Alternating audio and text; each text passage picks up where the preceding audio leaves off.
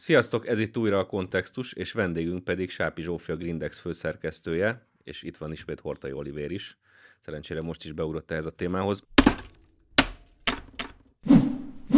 Provokatív kérdéssel fogom kezdeni, és akkor majd kitérünk a részletekre. Mikor zuhanunk bele a napba? Ö, még nem tudom. a, azért, mert valójában ez a környezetvédelem, ez egy olyan téma, hogy gondolom mindenki egyetért abban, hogy természetesen a környezetünket védeni kell, meg nem szabad szemetelni. Amiben nem szokott feltétlenül egyetértés lenni az az, hogy, hogy emberi tevékenység okozza, emberi tevékenységgel fékezhető-e, meg hogy azok a, az inkább csak bennem merül fel, hogy azok a katasztrófák, amiket így vizionálnak kb. tíz évente, hogy most már biztosan bekövetkezik, e, aztán nem következnek be, azok mennyire hihetők. Tehát most pont emlegettük itt az adás elején, hogy a, vagy az adás előtt, hogy Elgor azt hiszem azt jósolta, hogy 2000-re víz alatt lesz az egész Egyesült Államok, vagy Európa, vagy nem tudom micsoda. Korábbi jóslatok azt mondták, hogy új jégkorszak lesz, aztán azt, hogy, hogy már most már benne vagyunk abban az állapotban, amikor megsülünk. Szóval mi az, amire érdemes? Nem is beszélve Greta Thunbergről, aki ugye a vizen jár, igaz hajóval, de a vizen jár. Szóval, szóval mi az, amire érdemes odafigyelni ezekből a jóslatokból, és mennyire komoly a klímaváltozás témája? Fú, jó sok kérdés föltettél itt Így, figyelj, mostantól A válasz ö, egy órán keresztül kb. kifejtem. Hát ö, eszembe jutott most ö, nekem is, amikor még én voltam fiatal, akkor volt ez az Y2K, aminek ugye nem volt köze a környezetvédelemhez, de a jóslatokhoz igen. Aztán volt a Maja naptár, Tényleg, uh, ugye? tényleg, tényleg. 2012, ugye? Igen, az volt a világ vége. Igen, igen, igen hogy mindig, mindig van valami, hát évszámot így nem tudunk. Ö, azért én óvatos lennék ezekkel a, ezekkel a dolgokkal. Nyilván ö, kellenek a, a jóslatok, meg a félelmek ahhoz, hogy a pénztárcák is ö, tudjanak dagadni. Különböző válaszok és megoldások révén biztos, hogy ö, többet fogyasztunk, meg máshogy viselkedünk, hogyha tényleg elhiszük ezeket, de, de azért hát most ugye tudományos berkekben is vita van erről, hogy akkor most itt mit csináljunk, meg mire érdemes figyelni. Valaki azt mondja, hogy ez a szokásos ilyen zárd el a csapot, szedd fel a szemetet, kapcsolod a villanytípusú dolog, amit mondjuk így a földnapján egy évben egyszer egy órára megteszünk, mert elolvastuk a, a, a hogy ezt most kell csinálni, az, az azért nem annyira sokat ér, de azért vannak dolgok szerintem, amiket meg lehet tenni. Ezzel együtt tény, hogy, hogy a jégkorszakok periódikus változására azért az emberiségnek eddig legalábbis kevés ráhatása volt, de az is tény, hogy ugye most éljük a hatodik nagy kihalás időszakát, tehát a földtörténet alatt amennyire most ismerjük volt eddig öt, és ebbe a hatodikba azért az emberiség vastagon benne van. Azt mondtad, hogy szükség van félelemre ahhoz, hogy motiváljon minket, hogy megmozduljunk, talán így fordítottam le magamnak, és ami engem különösen érdekel, én tanítottam egy rövid ideig környezetgazdaságtant, de amire sokkal kisebb rálátásom van, az az, hogy, hogy a klímaváltozásnak, és úgy általánosságban a, a COVID előtt emelkedő félelmeknek a környezetvédelem területén milyen hatása van a kultúrára, illetve illetve általánosságban a mindennapjainkra, az érzéseinkre.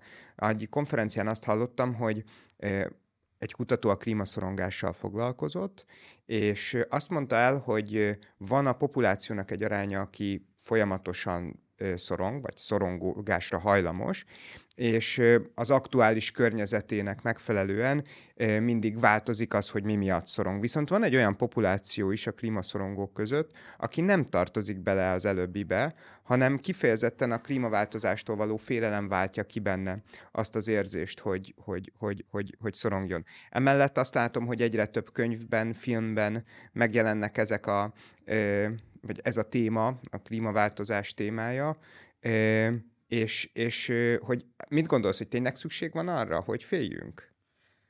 Hát, most egy picit itt beszúrom akkor, hogy a Greendex egyébként, aminek én már lassan három éve dolgozom, ez az online magazin miért is jött létre, tehát nekünk a, a hitvallásunkban azért szerepel az, hogy a klímaszorongás ellen próbáljunk meg tenni, és úgy fenntartató magazinnál válni, hogy, hogy ezekről a témákról úgy beszéljünk, hogy a, a cselekvést, a megoldást, a pozitív gondolkodást, a, a, az legalábbis valamelyest optimista szemléletet igyekezzünk meghonosítani, mert azt gondoljuk, hogy hogyha ez nincs jelen, akkor egy ilyen egy ilyen, egy ilyen rossz, rossz nihilista ö, ö, szemlélet tud úrá lenni az embereken, a, a, amikor igazából akkor onnantól kezdve már semminek sem értelme, hogyha tényleg elhiszed azt, hogy egy-két év múlva, vagy pár éven belül, vagy a gyerekeid életében e, már, már mindennek vége. Ha lesznek gyerekeid. Ha lesznek a gyerekeid, gyerekeid, igen, hogy a, már azért ne vállal a gyereket, mert hogy ez van, vagy pedig a, nekünk például az egyik első e, munkánk, e, az egy kutatás volt, és az gyakorlatilag a Grindex az három éve nyáron indult, és az ősszel került ki a, a nyilvánosság elé, és abban azt láttuk, hogy azért a, már konkrétan a, a gyerekek körében is megjelenik ez, tehát nem csak a felnőttek gondolkodnak erről, akik mondjuk elolvasnak mérvadó tudományos szakirodalmat, és akkor gondolkoznak, hogy ennek vajon mi lehet a, a, az eredménye. Ez történik, hogy mérvadó tudományos nem, szakirodalmat olvasnak el, vagy inkább egy cikket az Indexen, hogy valaki, a brit tudósok azt mondták, hogy most már mindjárt Igen, igen, nem, nem, a tudományost azt, azt nagyon kevesen. Ö, igyekszünk azért ezzel ellen is egy kicsit tenni, nekünk nagyon nehéz feladat volt az elején kitalálni, hogy egyáltalán kihez szóljunk, meg milyen hangnemben, meg mi az a szint, amin beszélhetünk a, az olvasóinkkal. Mert ugye vannak olyanok is, tehát vannak szerzőink, akik biológusok, gyógyszerészek, történészek, nem tehát, hogy képzett emberek saját szakterületükön igencsak értenek ahhoz, amiről írnak és beszélnek, de azért az olvasóink között a, a teljesen átlagember, esetleg egy iskolás, fiatal, még nem is tudja, hogy mi érdekli, mire figyeljen, ö, ugyanúgy megtalálható. Van egy csomó, persze Facebookon vannak hőzöngők, akiknek mindegy, mit írsz, igazából nagyon szeretnek vitatkozni, ami nekünk mondjuk jó, mert akkor ugye kattingatnak, mert mit tudom én, ezt szeretjük, de, de ezt nehéz volt belőni. És akkor azt választottuk, hogy, hogy legyenek nálunk tudományos igényű cikkek is, tehát ez a klasszik tudományos ismeretterjesztés minél több témakörben, de próbáljuk meg az olyan egyszerű témákkal megfogni az úgymond átlag olvasót, ami tényleg így a háztartásba, a kertbe, a, a közlekedésbe, a gyereknevelésbe, tehát ilyen hétköznapi témákban megmutatja azt, hogy mit lehet tenni, ami abba segített, hogy ez nem, nem egy ilyen elriasztó dolog, hanem tényleg a saját szinten, lokálisan, tehát nem ilyen óriási globális problémák megoldására próbáljuk felhívni a figyelmet, hogy na most, hogyha ezt nem teszed meg, akkor már kihaltak a jegesmedvék, szóval én ennek nagyon nem vagyok híve, hogy, hogy ilyenekkel rémizgessük az embereket, mert ez, ez, ez nem mutat szerintem előre. De az látszott, hogy, hogy ezekkel az ilyen háztatás, hétköznapi téma, az, az őket érintő szinten meg tudjuk fogni a figyelmet, és onnantól el tudjuk kezdeni az ennél egy kicsit mélyebb kommunikációt is. Aki meg már ele van, az, azon a szinten van, akkor az nyilván kevésbé olvasta ezeket, hogy nem tudom, mit csinálja a felgyűlt műanyag dobozaiddal, amikbe az ebédet hordtat haza, és most mm. már van belőle 300 a Közeleg az anyák napja, úgyhogy akkor, akkor vissza igen, lehet vinni. Igen, igen, igen. hanem, hogy, hanem, hogy tényleg azok a témák érdekelték őket. De, de egyébként azok voltak kevesebben az elején. Tehát én azt látom, hogy, hogy azért az átlagember az nem annyira tájékozott. A Grindex az még a Covid előtt indult, ugye? Nem, pont a Covid ö, alatt gyakorlatilag, tehát uh-huh. a, a, a három évet, tehát az 2020 nyarán azért már volt ugye COVID-19, tehát ez december, és akkor egy fél évvel később nagyjából. Akkor nincs ilyen tapasztalatod, de hát a személyes ö, benyomásod lehet, hogy nekem az volt az érzésem, hogy a COVID előtt a klíma ö, védelem az egy a közélet egyik fontos igen, témává növekedett. Igen.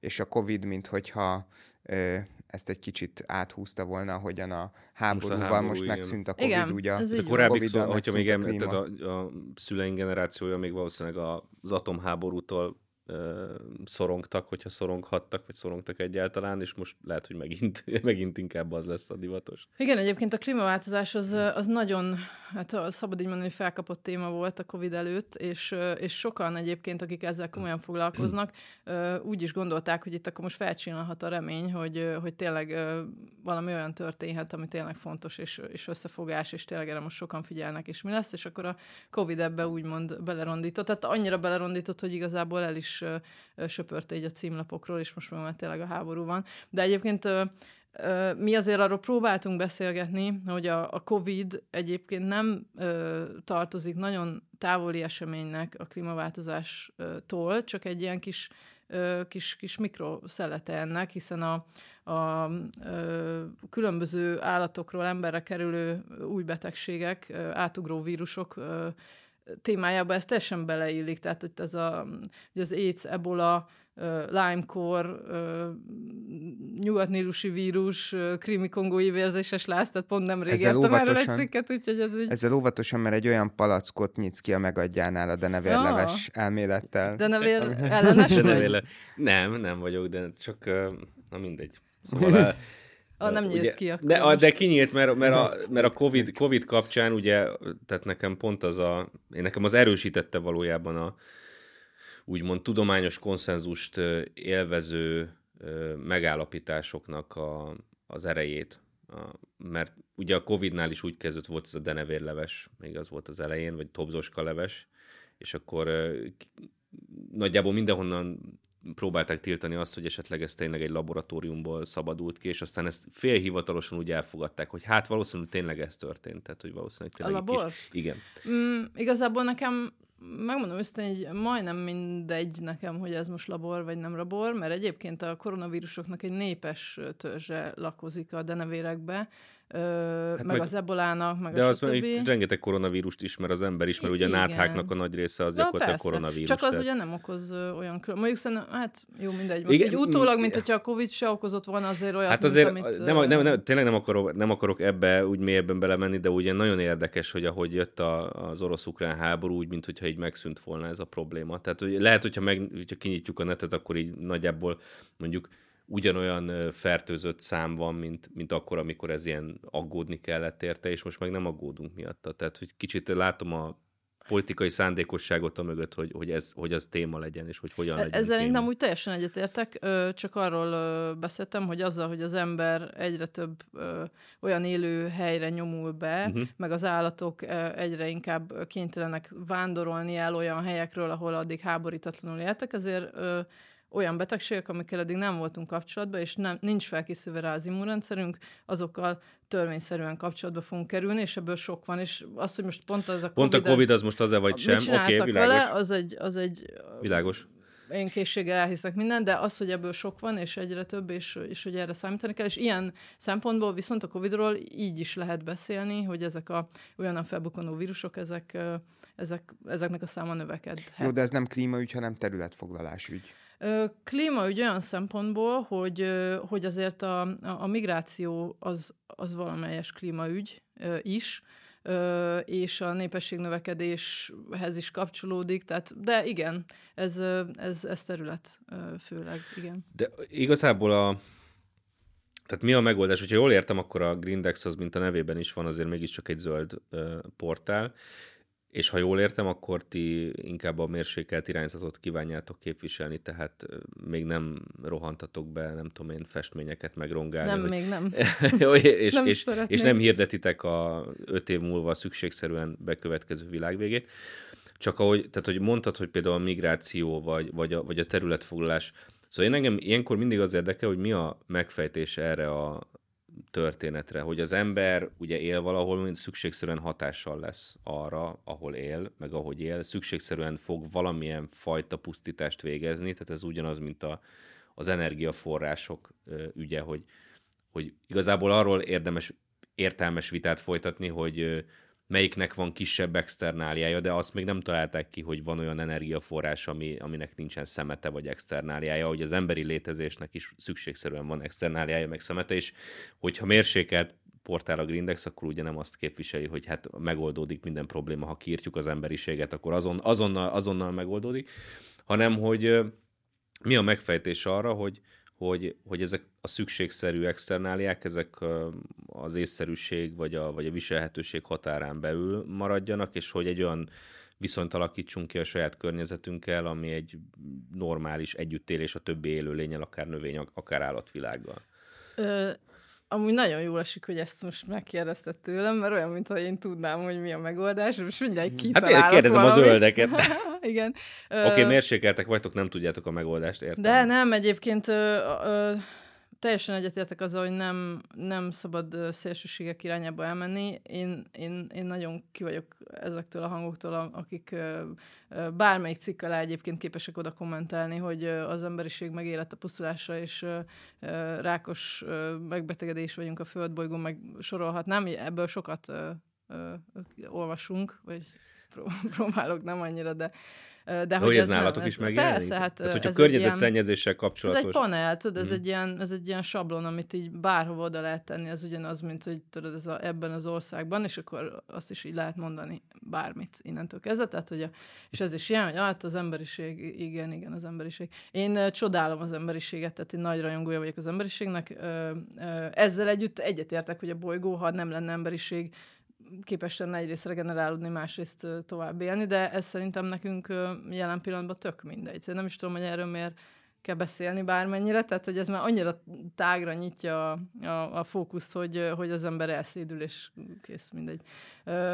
Szerintem nagyon sokféle megoldás létezik, de egyikre se lehet azt mondani, hogy na, akkor ez most akkor a Gordiuszi csomót átvágta. Uh-huh. És egyébként tényleg vérmérséklettől is szakmától is ö, függően, meg szerintem attól is függően, hogy ki hol él a világban, és milyen konkrét problémákat találkozik. Tehát mondjuk Magyarországon egy időben sokat hallottunk a migrációról, mostanában szerintem sokat hallunk a víz ről, az asszályról, ezekről a típusú problémákról, amiket tényleg a klímaváltozáshoz. De mondjuk egy dél-amerikai valószínűleg nem ezekről hall, hanem teljesen mm. másról, és ő máson gondolkozik. Szerintem helyi szinten lehet tudni cselekedni, és helyi szinten lehet tudni megoldani problémákat, mert ott vannak olyan mennyiségben, meg, meg, meg, meg szinten, amiket egy, egyáltalán az emberi agy tud kezelni. Tehát én nem hiszek abba, hogy majd így egy ilyen varázspálcával hirtelen mindent. Tehát az, amikor a, az öltönyös bürokraták összegyűlnek valahol, és oda helikoptereznek, meg, meg repkednek, és ott megbeszélik, hogy akkor 0,0001 százalékkal csökkenteni kell, és ezt beleírjuk egy dokumentumba, és akkor majd az úgy lesz abban kevésbé, mint az, hogy a, az emberek amit a saját hatáskörükben meg tudnak tenni a saját helyükön. Én, én ennél sokkal többet ö, ö, nézek ki az, az egyszerű szomszédaimból, akik a, a közösségi kertbe termezgetnek, kirándulni járnak, a gyerekeiknek ezt a szemléletet uh-huh. adják át, ö, olyan elvárásokkal lesznek majd ezek a fiatalok, hogyha sikerül ezt a, ezt a ö, környezeti nevelést, ismeretterjesztést átadni, hogy, hogy igényük lesz arra, hogy, hogy másképp működjenek a dolgok, de azt nem gondolom, hogy 180 fokkal másképp, és azt se gondolom, hogy 180 fokkal másképp kellene, hogy működjenek a dolgok. Meg kicsit olyan ez, tehát a környezetvédelem is valószínűleg olyan probléma, hogy nem olyan, hogy egyszer csak így megoldottuk, és akkor így ja, nem kész, lesz semmi, hanem, hanem mindig vannak kihívások, amiket kezelni kell, és aztán majd lesznek újabbak, amiket meg újra kezelni. Szerintem fontos az, hogy helyi szinten ö, ö, minél jobban belássa magát az ember. De nem, nyilván ez nem csak, ez nem csak arról szól, hogy most egy adott állatfaj kihal-e a helyen, vagy nem, mert ez, ez uh-huh. ilyen extrémül hangzik, meg nem csak arról szól, hogy most akkor a panda, meg a bálna, uh-huh. meg a és akkor sorolhatnám, mert ezek ökoszisztémák, tehát egyik nincs a másik nélkül, több ezer élőlény, több millió élőlény él együtt egy, egy bizonyos helyen, és ezeket a, mondjuk ezeket az ikonikus fajokat kiválasztani, és mondjuk az ő védelmükre ö, fókuszálni, ez, ez, hát ez egy kommunikációs munka. Van köze a környezetvédelemhez és a természetvédelemhez is, de azért ez egy, ez egy ilyen határterület, tehát hogyha valaki komolyan foglalkozik a témával, akkor, ak- akkor biztos nem ezt fogja mondani egy komoly beszélgetésbe, hogy, hogy fontos lenne mondjuk a gorillákat megmenteni, az összes többi mehet a... A levesbe. Mm. Igen. Mert egyébként magas szinten meg a mérvadónak nevezett tudományos platformokon is időről időre felmerül ez a fajta szemlélet. Tehát én korábban, amikor jártam olyan konferenciákra, ahol voltak klímás panelek, akkor nagyon gyakran szinte minden előadó azzal indította az előadását, hogy ez a legfontosabb probléma, és még mindig vannak olyanok, akik nem hisznek benne, úgyhogy nekünk. Tehát egyfajta ilyen mozgalmár attitűddel kezdte, mint hogyha megvallaná a, a hitét még azelőtt, hogy a lényegi következtetéseit vagy, vagy kutatásait elmondja, és ez engem mindig zavart, mert, mert szerintem éppen az az érdekes kérdés a környezetvédelemben is, de tág értelemben a társadalom tudományos, társadalom tudományos problémáknál, hogy, hogy vannak céljaink, számos cél föl lehet sorolni, van például az ENSZ-nek a fenntartató fejlődési cél mátrixa, és hogy hogy oké, okay, ebben mindenki egyetért, hogy ezek fontos célok.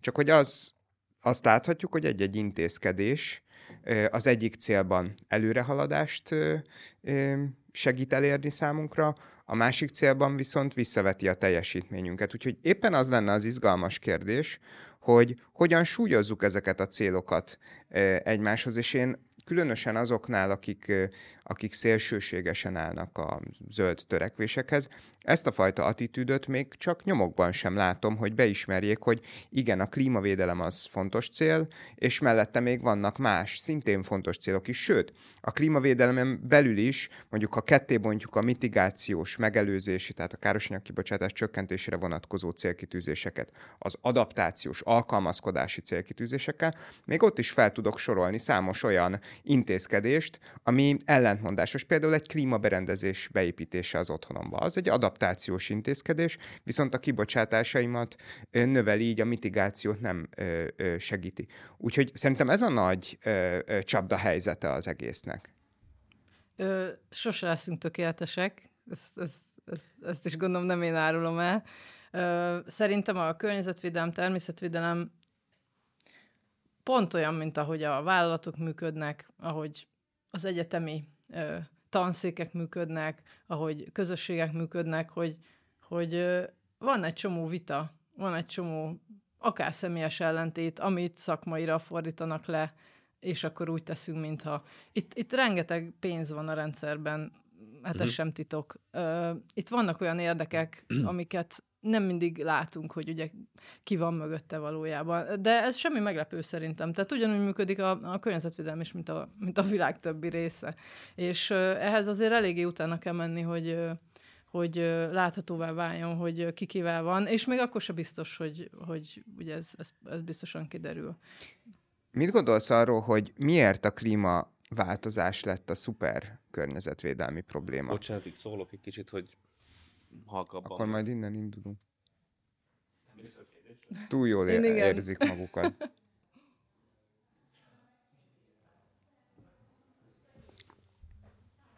Szociológusok. Hmm. Azt hittem az ebéd utáni cukor. Muciológus. Majd egyszer beszélünk róluk is. Ez még meg volt a kérdés, hogy ezt uh-huh. újra? Újra mondom a kérdést.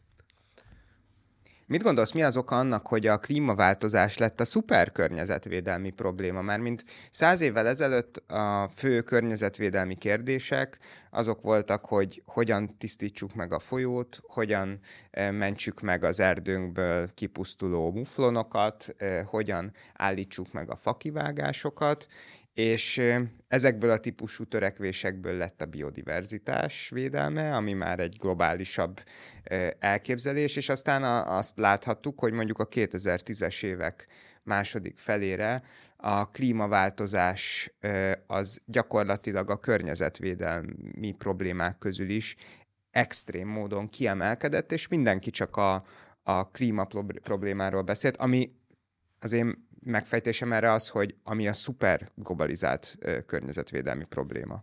Mm, ezt szerintem jól látod, annak ellenére, hogy ez tényleg fontos. Mondjuk én ezt az elmúlt években, tehát pont ahogy az elején kezdtük, a Covid előtt tűnt ez föl nagyon, hogy most mindenki a klímaváltozásról beszél, de egyébként azért, azért nem mindenki a klímaváltozásról, tehát hogy a, a, a műanyag szemét is, hogyha visszaemlékeztek egy időben, ez a mikroműanyag is volt egy ilyen egy ilyen trendi téma, egy pár hónap erejéig. Talán mindig erről lehetett hallani.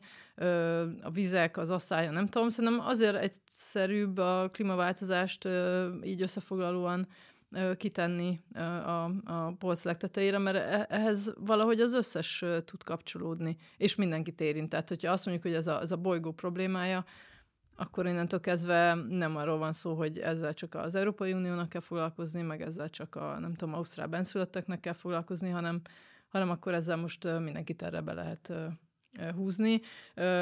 És szintén az elején beszéltünk erről, a klímaszorongásról, hogy ez a fajta ilyen nyomasztás, ez meg szintén egy ilyen, hát szerintem egy kifizetődő dolog, de most nem akarok úgymond tehát nem akarom a problémát kisebbíteni, tehát ez nem azt jelenti, hogy nem létezik a klímaváltozás, de létezik, és nagyon súlyos probléma, de az is biztos, hogy az szerintem ezen sokan jól is keresnek. Jó, csak hogyha azt mondjuk, hogy ezzel mindenkinek kell foglalkoznia, azzal nem fedünk el egy csomó olyan kérdést, ami egyébként a probléma megoldásához, vagy enyhítéséhez elengedhetetlenül szükséges lenne? Nem fedjük el azt a kérdést, hogy itt azért eltérő felelősségek vannak, eltérő képességek vannak, mondjuk az egyes országok vagy nagy régiók tekintetében. Egy 20-30 éves vita, hogy ki milyen erőfeszítéseket vállaljon mondjuk a károsanyag kibocsátás csökkentése érdekében. Azt látjuk, hogy a, a károk, az előrejelzett károk is nagyon más módon érintik az egyes nagy régiókat, tehát azért, hogyha a klímaváltozásról beszélünk is, és egy kicsit alaposabban megkapargatjuk a problémát, akkor is végső soron helyi problémákhoz jutunk. E, ebben teljesen egyetértek veled. Nem, nem tudok ezzel semmit vitatkozni. Visszatérnék ehhez a sokan sok pénzt keresnek, mert van egy olyan benyomásom, és ezzel a, az alig mérhető kisebbséghez tartozom a magyar társadalomban szerintem, akinek a, mint már említettem, kicsit szkeptikus vagyok a nagyon konszenzusos tudományos megfejtésekkel kapcsolatban, és hogy a klímaváltozás is kicsit úgy tűnik, vagy a klímaváltozás közkedvelten elfogadott megállapításai, hogy ez igazából már nem egy ilyen tudományos konszenzus, hanem kvázi egy ilyen vallásos meggyőződésnek a részei, és ezért kapaszkodom rá, erre sokan pénzt keresnek, mert mint hogyha a korábbi, vagy mondjuk az amerikai ilyen ö, teleprédikátorok, vagy televíziós prédikátoroknak a, a munkáit, munkáját vették volna át ezek a klíma prédikátorok, vagy nem tudom, hogy nevezzem őket és nyilván ebben van a pénz, tehát hogy így, így lehet, ugye valószínűleg vannak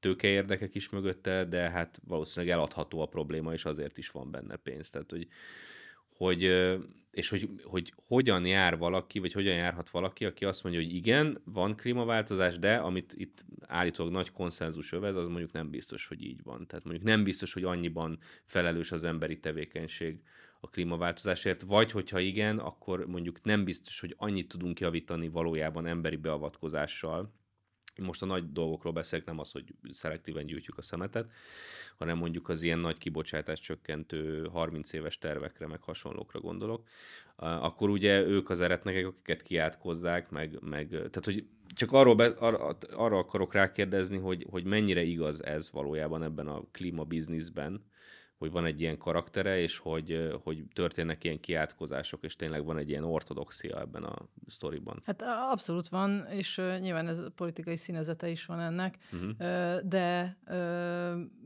azon gondolkoztam, amíg beszéltél, hogy van-e olyan ember a Földön, aki azt mondja, hogy igen, én a klímaváltozással foglalkozom, vagy igen, én a klímaváltozás ellen teszek, mert hogy ugye ez egy akkora nagy fogalom, hogy uh-huh. még mondjuk egy, egy nem tudom, egy, egy biológus, aki egy, aki egy projektet hajt végre, nem tudom, három évig egy vizes élőhelyen dolgozik, az, az sem biztos, hogy pont így fogalmazna, hogy ő a klímaváltozás ellen tesz, hanem az ökoszisztéma védelméért, a, annak az elszegényedése ellen, uh-huh. ö, ö, tradicionális ö, termelési módok megőrzése mellett, ö, élőhely megőrzést folytat, stb. Tehát, hogy, hogy eleve ez egy kicsit olyan mindenek fölött ö, lebegő szó, amihez így nehéz ö, szerintem kapcsolódni. Tehát mi is egyébként a Grindexnél konkrétan így, ahogy klímaváltozás, viszonylag keveset uh-huh. beszélünk így erről, tehát a, a, a hitvallásunkban benne van, és, és nyilván szóba kerül ez sokszor, de a cikkjeink nem a klímaváltozásról szólnak, vagy erről a fajta ö, problémáról, hanem, hanem lebontva egyrészt arra, hogy mit tehet egy, egy átlagember, meg arra is, hogy mondjuk merre halad a tudomány. És konkrétan pont ez, hogy erről így egy, egy kicsit olyan, olyan, olyan távolabbról lehet csak beszélgetni.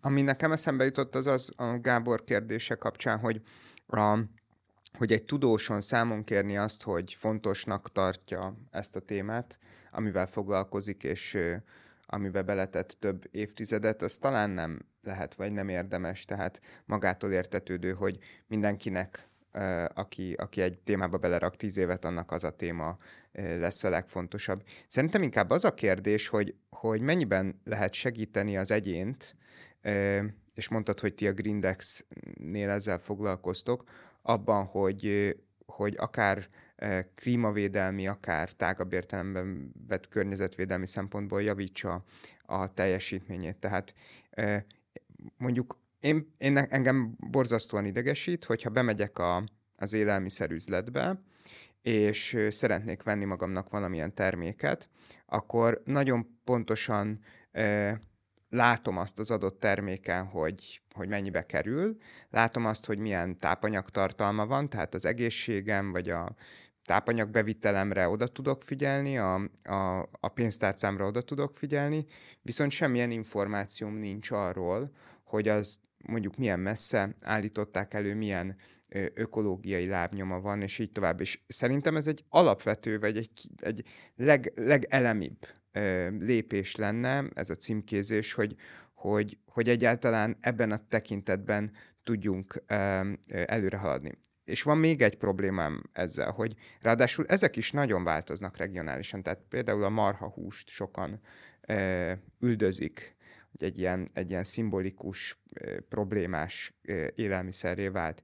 De az, hogy hol fogyasztok marhahúst, itt Magyarországon, Németországban vagy az Egyesült Államokban, az nagyon nagy mértékben befolyásolja, hogy a megevett 100 g marhahúsnak pontosan mekkora ökológiai lábnyoma van, és hogy mondjuk például a marha tenyésztésnek ott helyben milyen környezetvédelmi következményei lesznek. Hát egy picit a, a, a kérdés Univerzálisan azt mondja, hogy, hogy a marhahús, marhahúst enni rossz, az nem feltétlenül állja meg a helyét. Igen, vagy hogy mennyire rossz, hogy mennyivel rosszabb vagy jobb, mint csirkét enni, mennyivel rosszabb vagy jobb, mint egyáltalán nem enni húst. Hogy, hogy ezekben mennyire lehet univerzális tanácsokat adni az embereknek. Ez egy kérdés számomra. Nyilván az ökocímkézésnek is ez a nagy korlátja, hogy előállítanak egy túrót, nem tudom én, Szlovákiában, és az egész régióban értékesítik, akkor egész más a túró ökológiai lábnyoma az egyik boltban, mint a másik boltban, és ezért nagyon nehéz univerzális címkézési szabályokat kitalálni hogy, de hogy, hogy, hogy egy ilyen helyzetben mennyire lehet tanácsokat adni az embereknek a Grindexnél? Tök jó, hogy a, pont az élelmiszereket említed, mert nyilván az az, amivel tényleg mindenki minden nap kapcsolatba kerül, és egy csomó kérdést is szoktunk kapni ilyen irányba, és, és talán ebbe valamelyest könnyű is válaszolni, persze nem százszázalékosan itt is mindenre, de azért ez meló.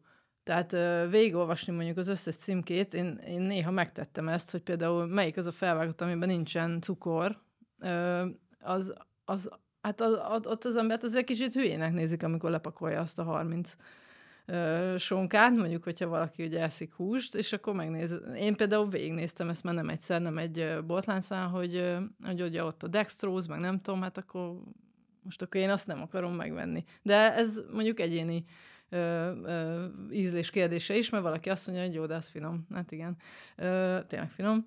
Ö, két dolog van. Az egyik az, hogy mibe van csomagolva az a termék, mert ahogy mondtad, hogy bemész egy boltba, és mi, mi zavar téged, engem az egyesével műanyagba csomagolt uborkák szoktak zavarni legjobban, és egyszer így a Facebookon össze is vitatkoztam valakivel, aki így próbált engem teljesen így le tekerni, hogy de hát most, most mit izélek, biztos megvan az értelme ennek, hogy mi, azt hiszem, hogy én mindent tudok, és hogy hogy, hogy vegyem tudomásul, hogy ennek biztos van valami értelme, és akkor könyörögtem, hogy de akkor csak mondj egy, csak, csak, egy, csak, egy, csak egyet mondj, hogy mi értelme lehet ennek, hogy egyesével be vagy csomagolva nálamban kígyóborka.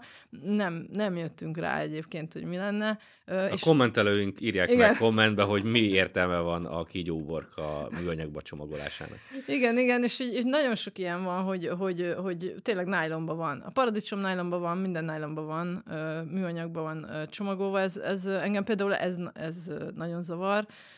A másik az, hogy ha nem tudom, hogy honnan jön a termék, mert az például egy jó tanács, hogy, hogy hazait érdemes fogyasztani, mert az ugye nem utazik annyit, de nem csak a nem utazik annyit, tehát igazából itt nem csak a most akkor a földért teszünk, tehát hogy azért itt a, a a, jó cselekedeteknek azért egy nagy része saját magunk irányába jó cselekedet. Tehát, hogyha ö, leszednek egy, egy zöldség, egy gyümölcsöt nagyon messze, még ide utazik, ö, nem elrohad, de mondjuk a vitamin tartalma sokkal kisebb lesz, meg a tápanyagtartalma. Ezek, e, ezek bomló dolgok.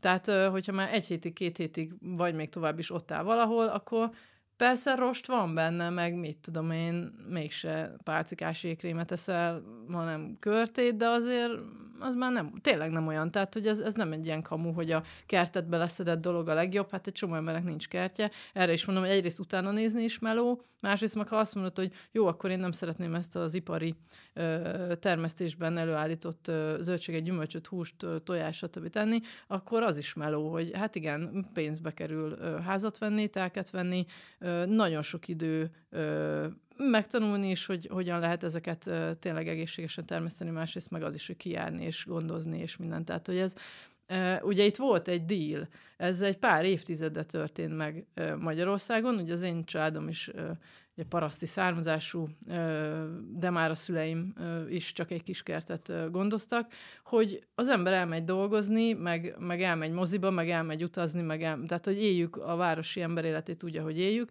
a cserébe nem tudjuk azt tenni, ami egészséges. Ez lehetetlen. Nem lehet mind a kettőt egyszerre csinálni, illetve meló, és akkor ez a meló, ezt vagy a meló helyet beteszed, meg úgymond a családodba, meg a szórakozásodba, meg a sportodba, meg nem tudom, vagy pedig abba, hogy kimész, és akkor kiengeded az állatokat, meg a tyúsza, hogy ez... Jó, de ne úgy, hogy kukacoskodok, de engem ez alapvetően bosszant, hogy míg mondjuk a tápanyagok esetében tudom ezt mérni. Tehát tudom, hogy az egyik kajában 50 kalória van, a másikban 100 kalória, a harmadikban 150, hogy te most arról beszélsz, hogy mi az, ami egészséges, mi az, ami nem, de ez nyilván nem fekete-fehér. Tehát, hogyha Magyarországon egyébként nagyüzemi körül, körülmények között előállított túrót hasonlítok össze, a saját kertemben, a saját tehenem által megtermelt az túróval. Már igen, saját tehenem, de akkor de mi, mi ez az összevetés? Ö, Tehát, hogy az mennyivel leszek egészségesebb, mennyivel teszek jobbat a környezetnek, hogy, hogy ezekre nem tudok igazi válaszokat kapni, csak ilyen általános válaszokat, hogy ez jobb, az meg rosszabb. Ö, ö, úgy, hogy 50 vagy 100, úgy valóban nem, de úgy azért igen, hogy a, azért a nagyipari termelésben kénytelenek nagyon sok antibiotikumot használni, meg mindenféle olyan anyagot, amit a, mondjuk te a saját kertedben nem teszel meg, de mondjuk, hogyha nem te a saját kertedbe, akkor ö, még oda akartam kiukadni, hogy azért meg lehet állni azokat a termelőket, meg piacokat, meg, meg, ö, meg ismerősöket, akik ezzel egyébként foglalkoznak, és nyilván nem tudják lefedni a teljes termékpalettát. Tehát az, hogy még mondjuk valaki még a, nem tudom, búzáját is maga termeszte, és még a kenyerét, tehát, tehát azért nem, itt se lehet szélsőségekben, meg túlzásokba esni, de azért a zöldséget, gyümölcsöt, tojást, csirkét, nem tudom, tehát hogy ilyen szintű dolgokba szerintem azért jó meg lehet találni azt. És azért ebből már azért sok minden kijön. És nem drága mulatság? Tehát nem a de, drágább, felső de. középosztály szórakozása valójában a jó minőségű Hát a felső középosztály, meg, a, meg mondjuk én azt gondolom, hogy az alsó is, hisz ők, ők dolgoznak vele. Ö, ö, illetve hát ugye mindenki dolgozhat vele, hogy ez egy választás, de de azért régen nem véletlen volt az, hogy ugye a városból is ugye falura jártak ö, ételért, tehát hogy onnan, onnan hozták, mert hát itt nem volt, ott meg volt, tehát hogy, hogy ez végül is ugyanott tartunk, de azért most is látszik, én ugye Debreceni vagyok, és azért a környéki falvakban azért már nagyon sok a, a parlagon hagyott kert, meg földterület, nem foglalkoznak vele, pedig azért szerintem mondjuk bevetni, kiskertet ápolni, ha valaki ott lakik helybe, és nem kell hozzá mondjuk minden nap kiutaznia, akkor egy, egy ilyen családi mennyiségben azért nem egy akkora nagy dolog szerintem. Ez zöldségek. Az állat az hát más igen. tészta azért. Hát igen, igen, igen. Csirke igen. maximum, de azért állatokhoz azért kell hely. Tehát az... Persze, igen, igen, igen. Hát a hely, meg, igen. Meg egyebek. Igen, igen. Mit gondolsz a genetikailag módosított ö, eljárásokról? Ö, én egy olyan iskolát végeztem el, ez az ELTE Humánökológia egy pár évvel ezelőtt, ö, ahol mi azt tanultuk, ezt azért mondom így el, mert hogy van, aki nem így gondolja, meg nem ezt mondja, ezért én a, az én forrásomat megjelölöm, ha, mielőtt elmondom a, a gondolatomat, hogy a genetikailag módosított élelmiszereknél jelenleg ö, gyakorlatilag a, a növényvédőszerek ö, használata az, ami ö, megoldott, tehát hogy van egy nagyon durva növényvédőszer, amivel, hogyha lepermetezed a, az ilyen típusú módosított kukoricát és társait, akkor minden más meghal a környezetébe, csak ez az egy növény marad. Így aztán nagyon könnyű termeszteni, mert nagyon könnyű megvédeni a különböző ö, kórokozóktól, meg kártevőktől, mert hogy ezek ö, elpusztulnak a környezetébe. Van egy csomó terv arra, hogy ö, ezek a genetikailag módosított élelmiszerek mondjuk ö, nagyobb tápanyagtartalmúak legyenek, vagy máshogy bírjanak dolgokat, ö, ilyenről hallottam, hogy Ázsiában azt hiszem, hogy A-vitaminnal szeretnék a rist dúsítani, mert egy csomó fajta gyerek, vagy valamilyen gyerekbetegségre ez, ez alkalmas lehet a megelőzésre, de hogy ezek még nem kerültek termesztésbe. Tehát önmagában az, hogy mondjuk egy, egy növény ö, jobban bírja a valamilyen klímát, az még, az még nem genetikailag módosított, az egyszerűen egy, ö, egy nemesítés eredménye. Tehát, hogy azért a genetikailag módosított ö, dolgoknál egyelőre az én információim szerint ez a ö, növényvédelmi ö, dolog fut, ami azt jelenti, hogy az a növény arra a gyakorlatilag méregre ö, rezisztens, és azért könnyű termeszteni. De ezek óriási ilyen monokultúrás táblák. Én a monokultúrás táblákkal nem értek egyet, tudom, hogy én is azt a kenyeret eszem, amit a monokultúrás táblák búzájával állítottak elő, de én azt gondolom, hogy ez olyan talaj kimerítéssel jár, és olyan ökoszisztéma szegényítéssel, amin szerintem például ezen egy pár éven belül, vagy egy-két évtizeden belül biztos, hogy változtatni kell a mezőgazdaságban, mert nagyon kimerülnek a... De nem úgy merülnek ki, mint mondjuk a, a, amit az esőerdőkről hallunk, hogy kivágják az erdőt, akkor ott felégetik, akkor egy-két évig tudnak ott termeszteni, aztán teljesen kimerül a, a, az a típusú talaj. A mi talajunk az nem ilyen, de azért ez se végtelen ideig bírja azt, aminek most ki van téve. De egyébként a, nyilván ezek trade-offok, de, de a nagyipari ételüzem, tehát hogy most akár a növényekről, akár az állatokról beszélünk, az azért valójában hozzájárult ahhoz, hogy mondjuk kisebb probléma legyen az éhezés és hasonlók, nem? Tehát, hogy ez is, tehát ez is egy olyan, olyan ö, sztori, amikről itt beszélgetünk, hogy, hogy igen, fontos a környezetvédelem, meg fontos lenne mondjuk az, hogy minőségi élelmiszert együnk, de nagy mennyiségben megfelelő tápanyagtartalmú élelmiszer előállítása azért az tényleg a nagyipari termelésnek volt a következménye. Ö, igen, abszolút. Szóval ö, nem lehet azt mondani, hogy ez egy gonosz dolog, amivel néhányan jól megszedték magukat, és egyébként meg mindenki más elnyomtott. Nem, ez, ezek fontos dolgok. Civilizációsan is uh-huh. nagyon fontos dolgok, szerintem is. Hogyha az összképhez akarunk hozzá járulni, akkor a Magyarországon, tehát maradjunk Magyarországnál először. Magyarországon te mit látsz a fő problémának, amit kezelni kéne. Nem azt mondom, hogy megoldani, hanem kezelni kéne. Tehát a... Mert, mert a, tehát most mondtál egyet, ez a, ez a monokultúrás, amit már másoktól is hallok ilyen ismerősi körben, hogy ezt nagyon ellenzik, ezt a monokultúrás gazdálkodást.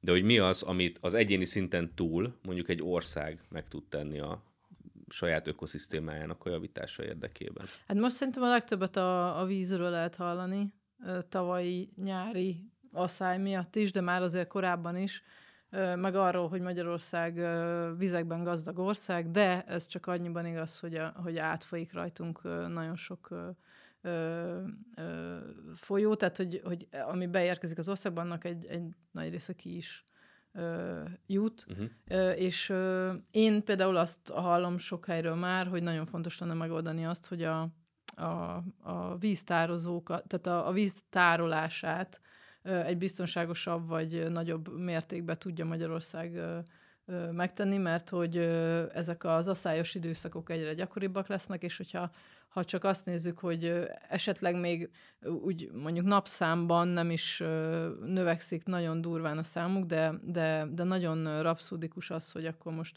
leesik rengeteg eső, akkor utána megint nem esik egy csomó idő. Ez, ez régebben az adatsorok alapján ez nem így nézett ki, tehát most nem a nyilván gyerekkori emlékeim. De valószínűleg a vízgazdálkodás is jobban nézett ki, mint manapság, tehát sokan azt mondják, hogy azért... Lehet, ö, nem, mármint hogy a, most csak, hogy a gyerekkoromra visszagondolok, nem tudom, hogy nem volt ö, rá talán ekkora szükség, uh-huh. ö, mint most. A másik, nekem nagyon szimpatikus egyébként, hogy, hogy sokan dolgoznak azon, hogy, hogy a, a, a magyar viszonyokhoz illeszkedő tehát itt a Tisza árterében lévő gazdálkodás, vagy foggazdálkodásnak hívják ezt a régi módszert, próbálják feléleszteni, mert az ott egy jól működő, tradicionális életforma volt ezzel foglalkozni, tehát ugye nagy ártereken lehet, amikor víz van, horgászni, amikor nincs víz, akkor meg gyümölcsákat termeszteni, tehát hogy nem feltétlenül a lecsapolás, meg a, a gátozás az egyetlen megoldás. Én, én ezekben a, a természettel minél, tehát a természetet megismerve, és az, minél jobban együtt élve működő módszerekben hiszek, mint sem a, a, a, a pár évtizeddel ezelőtt, tehát nyilván a szocializmusban eléggé elterjedt volt ez a mindent erőből, akkor most lebetonozunk, meg, meg megold, meg majd mi megmondjuk jobb szerintem figyelni és tapasztalni, és, és úgy működni, és szerintem vannak jó megoldások. Tehát ezek, ez a kettő például, tehát hogy a kicsit visszatérni a, a tradicionálisabb módszerekhez, ami nem azt jelenti, hogy hirtelen mindenki kezdjen el gazdálkodni, meg hirtelen mindenki költözön ki a városból, nem, nem, nem, nem ezt jelenti. Meg azt, hogy a víztározókat megépíteni, és, és figyelni azokra a területekre, amik egyébként kiszáradóban vannak. Hát én ugye az Alföldről származom, nagyon sajnálom azokat a folyamatokat, amik ott most lezajlanak, de például ennek egy részével szerintem csak ideig óráig fogunk tudni mit kezdeni. De az, hogy egyébként az ország végülis ellátás biztonságát is érintő vizet megtartsuk, most függetlenül attól, hogy mi van a homokhátságon, az, az szerintem nagyon fontos lenne. Hát meg, ha már visszatérve az élelmiszeriparhoz, hát nagyon rosszak a, az induló feltételeink ugye ehhez, de de alapvetően mégiscsak van valami abszurd abban, hogy bemegyünk valami nagy bódba, és akkor megvesszük a spanyol paradicsomot, nem? Tehát értem, hogy a, tehát, hogy a termelési kapacitásokkal van elsősorban probléma, tehát hogy ilyen, olyan mennyiségben ugye nem tud ma Magyarországon mondjuk ilyet, de hogy el kéne jutni oda nem? Hogy, vagy, én, vagy én el kéne indulni legalábbis annyira, felé. De, de úgy érzelmi szinten azt gondolom, hogy ezt lehetne másképpen is csinálni, de, de inkább azt mondom, hogy nem értek ehhez annyira, hogy, hogy, hogy de mondjuk ilyen sztorikat el tudok mondani, hogy mondjuk most volt olyan szerencsém, hogy egy, egy hetet a Kanári-szigeteken töltettünk, ahol ismerősök élnek kint és dolgoznak, és ők mondták, hogy például milyen érdekes, hogy ott ami banánt megtermesztenek, mert az nagyon sok banánt termesztenek, azt egyébként nem Európában adják el, hanem azt a fajta banánt Dél-Amerikában szeretik megenni.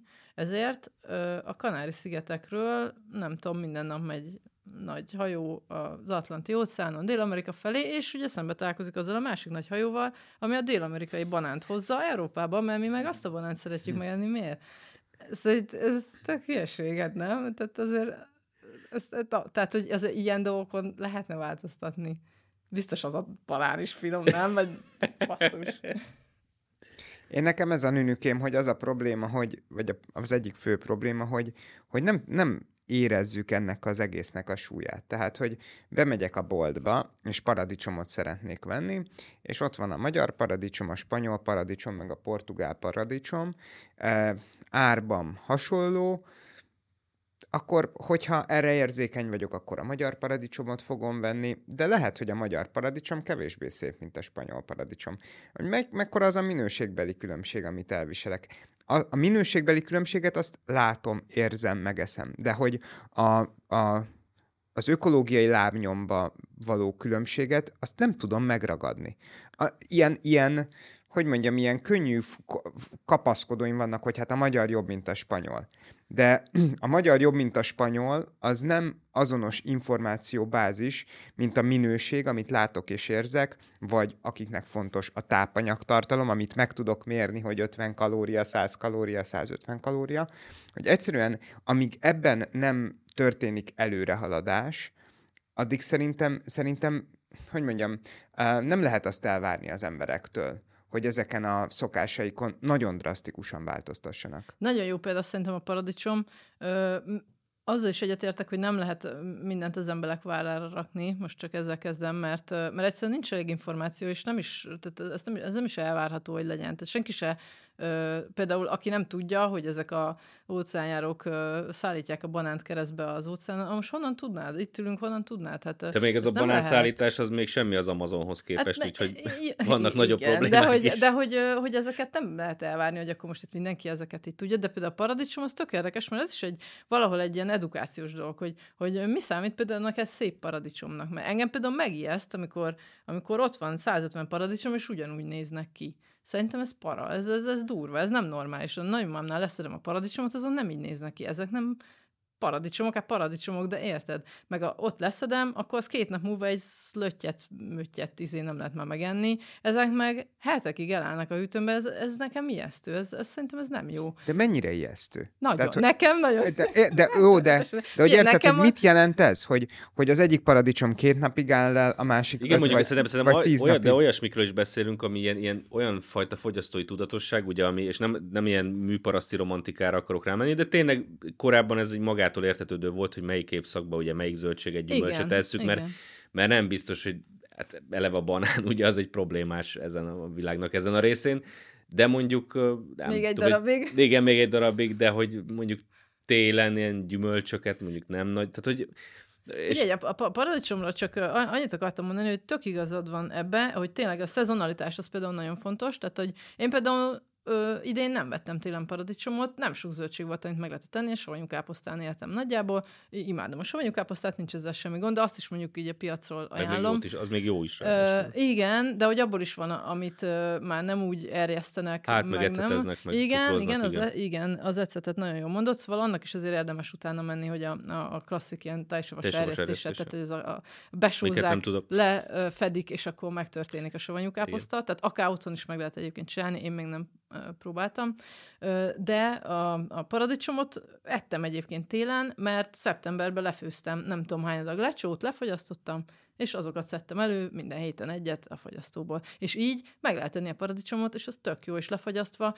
ugye a tápanyag azért nem megy annyira. Jó, tök. de továbbra sem tudom ezt elengedni, hogy de mennyivel jobb? mint hogyha bemegyek a boltba és veszek egy paradicsomot.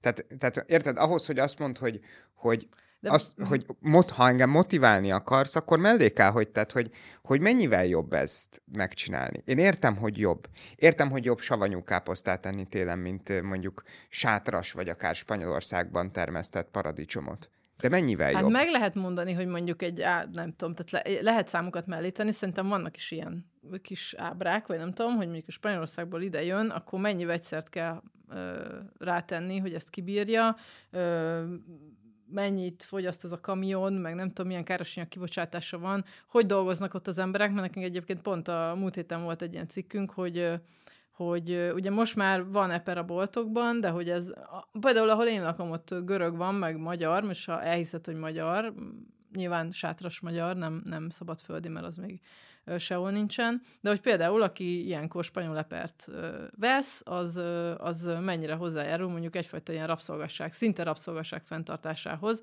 Nem tudunk róla, szerintem senki, aki spanyol leperet vesz, az nem gondol bele, hogy nem tudom, ott napi 7 euróért dolgoznak a Afrikából oda keveredett menekültek, akiknek nyilván semmilyen ö, egyébként ellátásuk biztosított, tehát semmiük nincs, hanem erre felhasználják őket, aztán mehetnek Isten hírével, és akkor aki ezt az epret veszi, az, az ehhez hozzájárul, plusz ott van egy, egy nagyon fontos természetvédelmi terület, ami egy egy vizes élőhely, és ennek a vizes élőhelynek gyakorlatilag a vizét ö, ö, viszi el ez az óriási epermező, ami aztán kiszolgálja Európát, akarjuk mi ezt támogatni, vagy nem akarjuk, de hogy erről, ha nem tudsz, akkor örülsz neki, jaj, de jó, már van eperham, már tök jó. De hogy ez, ez is mellett ennek utána nézni, meg az információt megkapni, és például ezt az egy cikket nálunk rengetegen elolvasták most, mert most kezdődik ez a szezon, és azért az ember, hogyha egy elolvassa azt, hogy fú, a te örömöd közben mit okozhat élőlényeknek, más embereknek,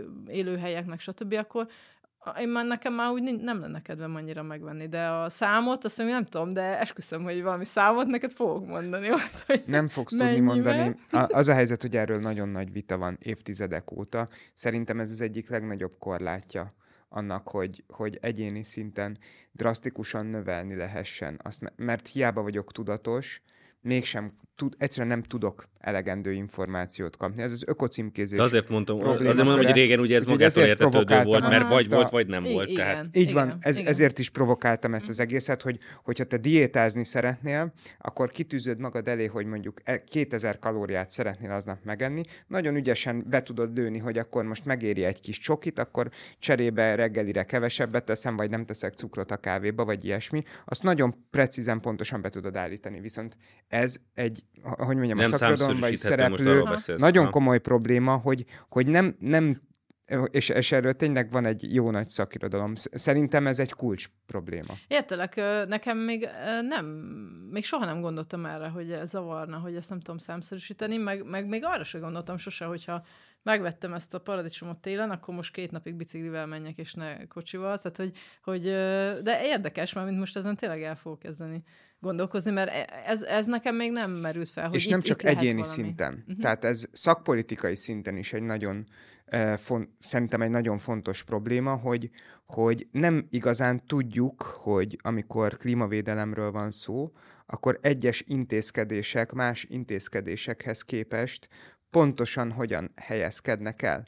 És amikor arról uh, amikor arról beszéltem, hogy mondjuk a fenntartató fejlődési céloknál nem maguk a célok érdekesek, hanem a trade-offok az érdekesek, akkor, akkor pont erre utaltam, hogy, hogy ennek egy elemi pontja lenne, hogy egy-egy intézkedésről meg tudjam pontosan mondani, hogy ez a szegénységhez hogyan járul hozzá, vagy a szegénység csökkentéséhez, a nem tudom, biodiverzitás alakulásához, a klímaváltozáshoz, és így tovább. De ezt sajnos ebben a pillanatban nem tudjuk teljes körűen megmondani az egyes intézkedésekről, és szerintem ez jelenti a környezetvédelmi eh, törekvések egyik legnagyobb korlátját, mind szakpolitikai, mind egyéni szinten. És egyébként ö, más ö, intézkedéseknél ez, ez minden esetben annyira egyértelmű? Vagy ez, mert bocs, hogy most így visszakérdezek. Nem, mert, hát erre utalok, hogy nem. Tehát, hogyha az a kérdés, hogy Szerintem mondjuk egy napelemet tele, napelem, jó vagy nem jó, elektromos autó, jó vagy nem jó. Ezért lehet ezekről végtelenül sokat vitázni. Mert nincs, nincs olyan típusú, uh, hogy mondjam, objektív mérőszám, ami alapján én szerintem egyébként nem is meg, lesz, meg egy mert csomó szerintem érzelmi. De én sok szerintem- dimenziós én a kérdés. Hát igen, de nem is biztos, hogy kell. Tehát igazából rengeteg mindenben, sőt a legtöbb dologban szerintem nem fogunk tudni objektív mércék alapján dönteni. Most a kilokalória az most pont egy olyan eset, amiben tudsz, mert vagy ennyi kalória valami, vagy nem annyi. De de, a egy, de más dolgokban szerintem nem tudunk így dönteni, hanem viszonylagos döntések vannak, és ugye mivel már nem természetes az, hogy mondjuk melyik évszakban mit teszünk, ezért jobb hiány marad az, hogy, hogy próbálsz a saját körödből információkat összeszedni, vagy, vagy mondjuk a Grindexről, hogyha ti írtok erről, akkor, Ja, akkor ezekről, Igen. ezekről, Abszolút. ezekről információt összeszedni, hogy oké, okay, de én azért meg akarom nézni, hogy most tényleg jó-e az, hogyha én nem tudom, én decemberben banánt meg paradicsomot eszem, vagy, vagy, vagy, vagy ez pont más, hogy vagy megkérdezem a nagyanyámot, hogy ők hogy csinálták, vagy nem tudom. Tehát nem biztos, hogy, hogy a, hogy, hogy feltétlenül kell ehhez szerintem egy, egy valamiféle objektív mérőszámot társítani. Nyilván a, az igaz, hogy, hogy ez, nem, azt abban én sem hiszek, hogy ezek ilyen, hogy mondjam, tömeges forradalom lehet ebből.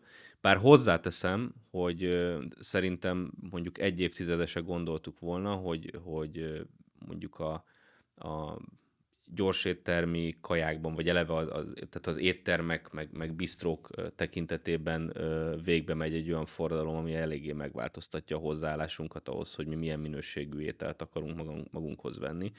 És ennek persze van egy olyan oldala, ami szerintem halálosan undorító, tehát én a kézműves szótól kimenekülök a világból, de, de ettől függetlenül az igaz, hogy azért az esetek többségében, és egyáltalán nem csak Budapesten, tehát nem csak arról van szó, hogy a fővárosban ez egy jelenség, hogy azért jobb minőségűek lettek ezek az ételek, jobb minőségű ételt kapsz, hogyha bemész egy, egy jófajta étterembe, mint annak idején. Tehát azért, és mondom, hogy akár 10-15 évvel ezelőtt is a, hulladék ilyen omlós, szétbomló kenyeret, meg nem tudom én miket kaptál, meg, a, meg az ilyen három tonnás olajban sütött krumplit és hasonlókat, azért ez ma már nem annyira egyértelmű. Tehát ilyen értelemben meg valamelyest optimista vagyok, hogy azért mégiscsak van változás ezen a területen. Ebben egyetértek veled, és szerintem ez a kulcs, amit mondasz, csak hogy a másik oldalról meg a szélsőséges zöld mozgalmak, A- illetve világos. bizonyos szakpolitikai Én véletlenül is akarom védeni a azok szélsőséges meg, zöld azok mozgalmat. meg azt meglepő. várják el, hogy számszerű, objektív ö, célokat érjünk el és tűzünk ki. Tehát, tehát a, tudsz fogyni és egészségesebben kajálni, anélkül, hogy számolnád a kalóriákat. Viszont ha testépítő vagy, és dekára pontosan szeretnéd elérni valamilyen súly, izom, nem tudom micsodát, akkor ott viszont már számolnod kell a kalóriákat. És erre utaltam, hogy, hogy szerintem a, azok, a, azok a törekvések, meg célok, azok azért túlzóak, mert egyszerűen nincs meg az eszközkészletünk ahhoz, hogy, hogy az utat kijelöljük magunknak, mm-hmm. és bejárjuk. Ezzel együtt az, hogy te nem veszel spanyol epret, hanem magyart, az nagyon jó. De hogy nem tudjuk megmondani, hogy mennyire jó, de nagyon jó.